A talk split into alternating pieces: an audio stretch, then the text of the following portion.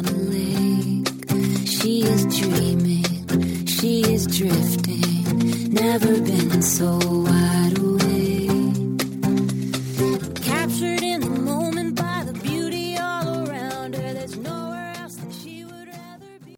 Hello and welcome. This is Koren Motekaitis, and you're listening to a mini-sode from How She Really Does It. Today I'm going to be talking about know yourself, be yourself, love yourself. Three simple concepts. Know yourself, be yourself, love yourself.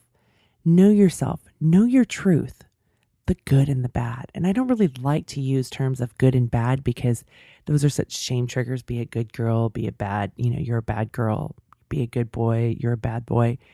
Know your strengths, know your weaknesses. We all have them. And to think that nobody, that the successful people don't, that's not true. Because if you've listened to my show over the last soon to be 10 years, my guests have constantly talked about their strengths and their weaknesses. And there are some areas that just may not be worthwhile for them to correct. It's not that important to them. If they're not a very good dresser, it may not be a high priority to them.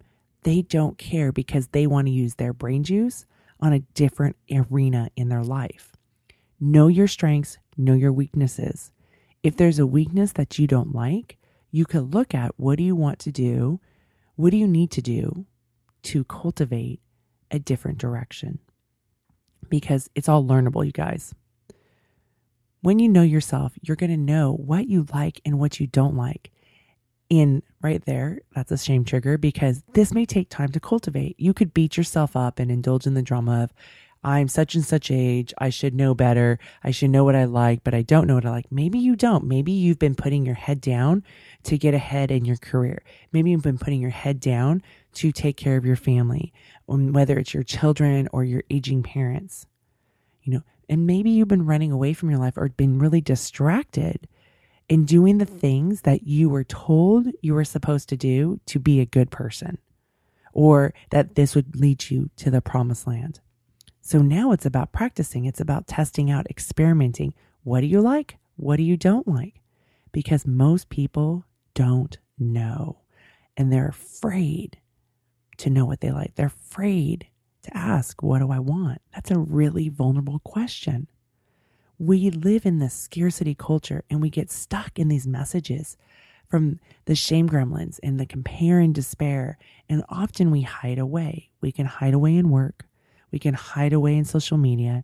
We can hide away on our phones. We can hide away with being busy, the disease of busy. Those are all big distractions. And we can then indulge in the drama of our lives and what other people think instead of testing out, experimenting what lights us up. Go do an experiment and own what you like, even if it may not be. I mean, I'm not saying do anything illegal, but even if it may not be something that um, you're necessarily proud of, or, you know, like, so for one thing, I love television. I do. My husband would say, You can't love something that can't love you back. But I really, really enjoy television and I look for good shows. And that used to be such a shame trigger because the message in my family of origin was, you know, if you watch television, you're lazy or you're stupid. And I've had to overcome that. But what are the things that I really love to watch? And and I embrace that and I own it. And I'm not watching TV 24 hours a day. I have my time and my place for watching television, but I love it and I own it. 10 years ago, I'd have had so much shame about it. Or when I came back as an adult when my daughter was a baby and I started watching Oprah. And at first I had all this shame of like, oh my gosh, I'm one of those ladies that watch Oprah. And then I finally just embraced it. It was like, I love watching Oprah. I loved all things Oprah for a really long time. So whatever it is, own it and love it. Again, there's the boundary of it needs to be legal right? I'm not saying to go do illegal things or to do things that, you know, may be harmful to other people, but really, is that inside your your values to be harmful to other people? Right? There's always boundaries. So, know yourself, find out what you like, find out what you don't like. And be okay with it. I mean, when I love something, I just want to have that over and over. So if I like, I have my new favorite restaurant. It's this uh, poke tuna place. Oh my gosh, who would have thought that I would love red uh, raw fish? But I love it. I want to go there every week because that's just how I am. When I love something, I am all in and I want to have it over and over. Right? Maybe that's not how you do things. And I used to have a lot of, again, shame about seriously, Koren, why why do you do this? Or if I like a song, if I love a song, play that over and over. When I was in high school, we had, for those of you that remember cassette tapes, I would make tapes with the song over and over and over so that I wouldn't have to spend waste any time rewinding, so I could hear that song over and over again. Now we can just hit a button and keep replaying the song. But when I love something, I just want to be around it. And then at some point, I'm like, okay, I'm done with this. Never want to have dinner at that place or I never want to hear that song again. But that's just how I operate. And instead of judging myself or saying that I shouldn't be that way, that's just who I am. So I embrace that. So I invite you to embrace that about yourself. Know yourself. And then the next is be yourself. And that's what I was just talking about. Be yourself. Own what it is if you love certain things and you may think, oh, other people are going to judge me, that is okay. Because as Scott and Stratten says, you can't win over the haters. You're not the jackass whisperer. And yes, this takes courage. You must be brave to be you because there are going to be people that are going to hate because that is their way of controlling you. And maybe it's so that they can feel more comfortable. If you really know what you love and you're doing what you love, and they are like, wait a second, you haven't earned it, or you're not old enough to do what you love, or you haven't, whatever their rules that they've been programmed with, you're going to be a trigger for them. So just know that. And you're going to have to work on being okay with that. Okay. Because we have been conditioned that who we, we need to be, who we think other people want us to be so we can please them. And we sell ourselves out to get the approval from others. You know, this sounds familiar, right? It's the approval whoring. Or we can often make ourselves small so that we don't bother others.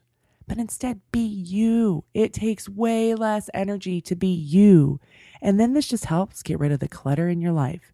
The people that can't handle being around you, they're going to leave. One of the tools that I teach my clients is from Martha Beck, and it's the elevator. And I, we oftentimes, when they start out with me, I say, you may have this really full elevator with a lot of people that you've collected through the years. And a lot of them may, you know, my clients will first come to me and say, oh, they drive me crazy. But, you know, you'll have these people who they may be judges, they may be haters, but they're in your life. And then as you do this work of personal development and you get aligned with what are your values, what's important to you, what happens is that those people slowly get off the elevator. And that's where it gets really scary because people are leaving, right? And what do we do? We measure how many friends do we have? How many likes do I have? How many hearts do I get on Instagram? We're constantly measuring, am I popular enough in different ways? So it gets really vulnerable to be on this elevator all by yourselves. But when you stand there in that elevator, aligned with who you are and your values, as you continue to climb up and learn and become your best self, what happens is the right people get on the elevator and then you have enough. And maybe instead of having a hundred people in the elevator, maybe you have four really close people who have your back, including yourself. And isn't that a lovely thing? Or maybe you have 20. Who knows what you cultivate and what your capacity is, because everybody has their own capacity. But where you can have your own back and you know that the people around you have your back versus the people that you've been selling yourself out when you're originally on the elevator. So know yourself, be yourself. And in order to be yourself, you must love yourself. And isn't it time you love you right now? Not when you get somebody else's approval, not when you finally arrive at a job, a salary, a destination, or a specific outcome result, or you've built your company or your business to a certain level. But love yourself right now. When you love yourself, you can create so much better things in your life than when you don't love yourself. And the only person's permission you need to love yourself is your own. So I invite you right now, start practicing loving yourself and aligning with your values. Thanks so much for listening today. Go ahead and Sign up for my weekly newsletter at www.howshereallydoesit.com. And if you want help implementing this stuff and want coaching, sign up for my waitlist when you go there. And when I have openings, or oftentimes I offer free mini sessions um, for people on the waitlist, you'll be the first to know. All right, have a great day, and I'm smiling big for you. She is dreaming, she is drifting never been so wide awake.